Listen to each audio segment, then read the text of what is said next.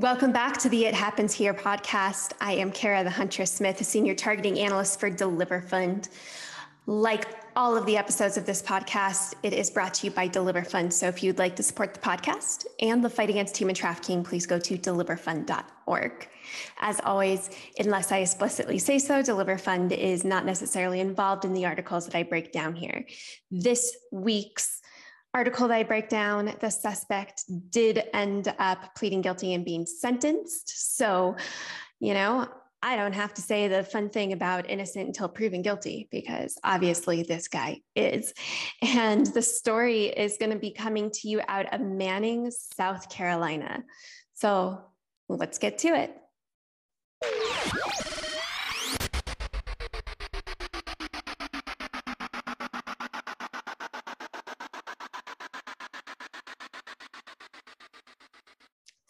On Thursday, June 9th of 2022, WJLA out of South Carolina reported this story. A South Carolina man already on the sex offender registry has been sentenced to 15 years in prison and a lifetime of supervised release for sex trafficking a 17 year old pregnant girl in DC in 2019.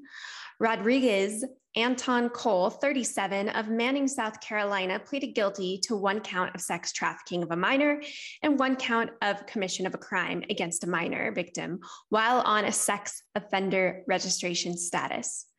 The girl met Cole on the online sexual solicitation ad site.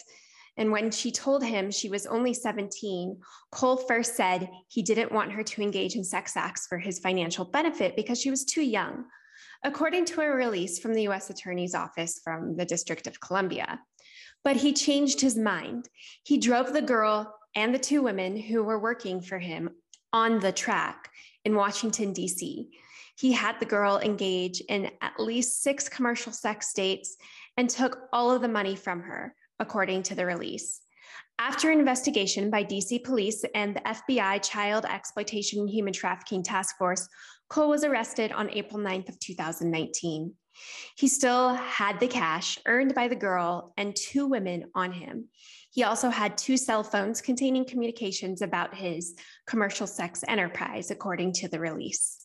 Cole has remained in custody since his arrest. Okay, so first of all, this is another exemplary example of what child sex trafficking looks like in the United States. I don't know this victim's story. So I don't know what kind of place she was in, but she was pregnant and she was being posted on an illicit online ad website. And this is where the trafficker found her. So whether she was being trafficked by another trafficker or she was posting for herself because she was in a desperate situation, uh, the trafficker found her to be vulnerable, not to mention she was a minor. So he went ahead and he exploited that he probably offered her like money and connection and warmth to take care of her. He obviously, although not stated in the article, was a pimp. He had two victims that were over the age of 18 that he's already running on the track up in Washington, D.C. And he was scouring illicit online ad websites looking for what he might find as an independent sex worker or somebody who wasn't already being trafficked to find his next vulnerable victim. And he found her and he brought her to DC and then he exploited her. And guess what? She was a juvenile. She was a minor. I don't know how many times I have to like hit this and I know I'm beating a dead horse, but people need to realize this is what child sex trafficking in the United States looks like. All right, my next point. Leopards cannot change their spots, ladies and gentlemen. And this trafficker was a registered sex offender. He was registered back in 2001 for criminal sexual conduct and assault with the intent to commit. So he he did something pretty bad. He got charged for it back in 2001. He also failed to register his address around 2011, 2012. Shocker. But where do we see him now, 20 years later, after he assaulted somebody, possibly raped somebody, sexual misconduct, whatever that means in the state that he was charged in? He was just doing the same thing again, exploiting another human being for his benefit. Human beings, sorry, not just one. Three that we know of. And who knows how long he was even doing it in the first place. So that brings me to another point. Did you know when it comes to state charges, depending on the state, traffickers who are charged with some kind of crime involving trafficking, whether it be promotion of prostitution, pimping, whatever it may be, when they end up being charged and found guilty, they're not always required to register as a sex offender. Yeah. Yeah, that yeah, that's right. I'm saying that not all states require people who are involved with what is blatantly an associated sexual related offense to register as sex offenders. Uh, it really depends on the state and it really depends on the laws. And if that's something that bothers you, which it should, make sure you talk to your local representatives, your state representatives, all the way up to your state governor to ensure that the laws are in place that they do have to register as sex offenders and make sure that they make amendments to that during their legislative sessions because it's super important to ensure that people who are exploiting other human beings, specifically through sex, making them sell their bodies, maybe even if they don't touch them, I don't care. They are still committing an egregious offense by making somebody go be violated for their own financial gain, and they need to be registered as sex offenders. Now, what's really going to blow your mind is I'm going to talk to you about the fact that a lot of trafficking charges, promoting prostitution, pimping charges, they end up being dropped. So they get charged, and then a prosecutor is not absolutely, how do I say this politely? not absolutely sure that they're going to get that charge of promoting prostitution, trafficking, pimping, whatever it may be, because it's really hard sometimes when you have a victim who is not willing to cooperate.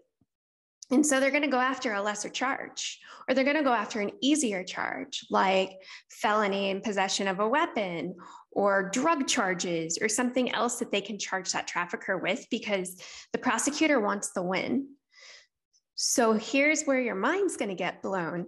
There are people that walk amongst us every single day that might have had a drug charge, that might have had a grand theft auto charge that they're found guilty on, or or a drug charge or whatever it may be. But when they were initially charged, they were also charged for promoting prostitution, pimping, trafficking, whatever. But those charges ended up being dropped in a plea deal, or they ended up being dropped due to a lack of evidence, or they end up being dropped just because the prosecutor's scared to lose.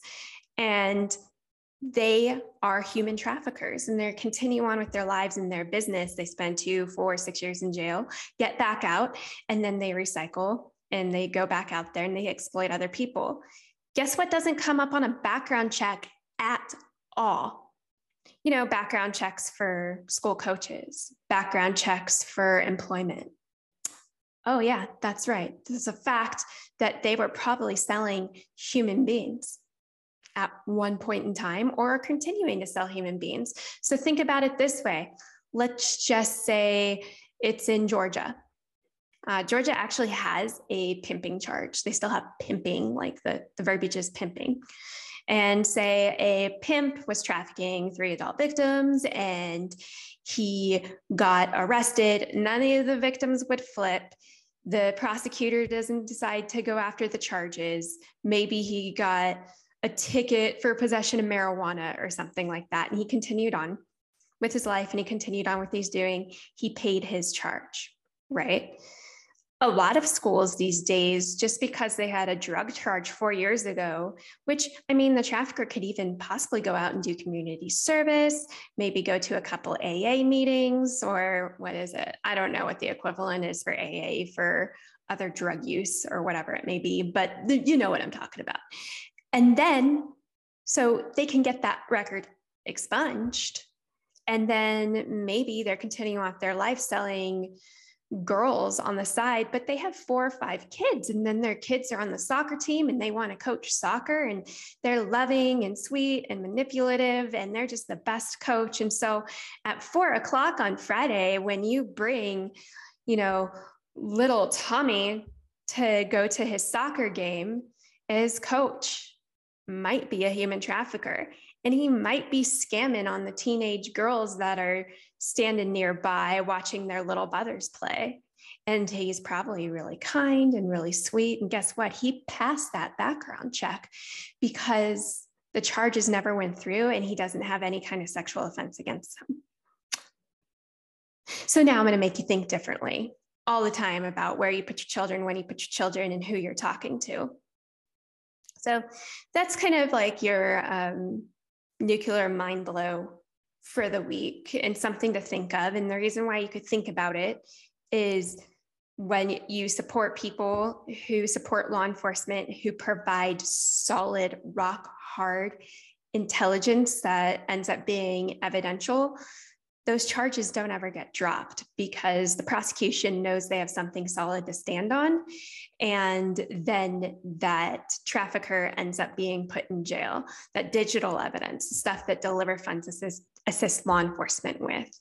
That, so think about that of who you support and how you go about the process and going after that trafficker. And then also think about the politicians that you're supporting and lobbying to ensure that the laws are put in place to when they are charged with anything trafficking or even prostitution related, that they have to register. So, all right. I think that's about enough for this week, don't you? If you enjoyed the podcast, please like, share, comment, and uh, as always, come back next week for another rendition of It Happens Here.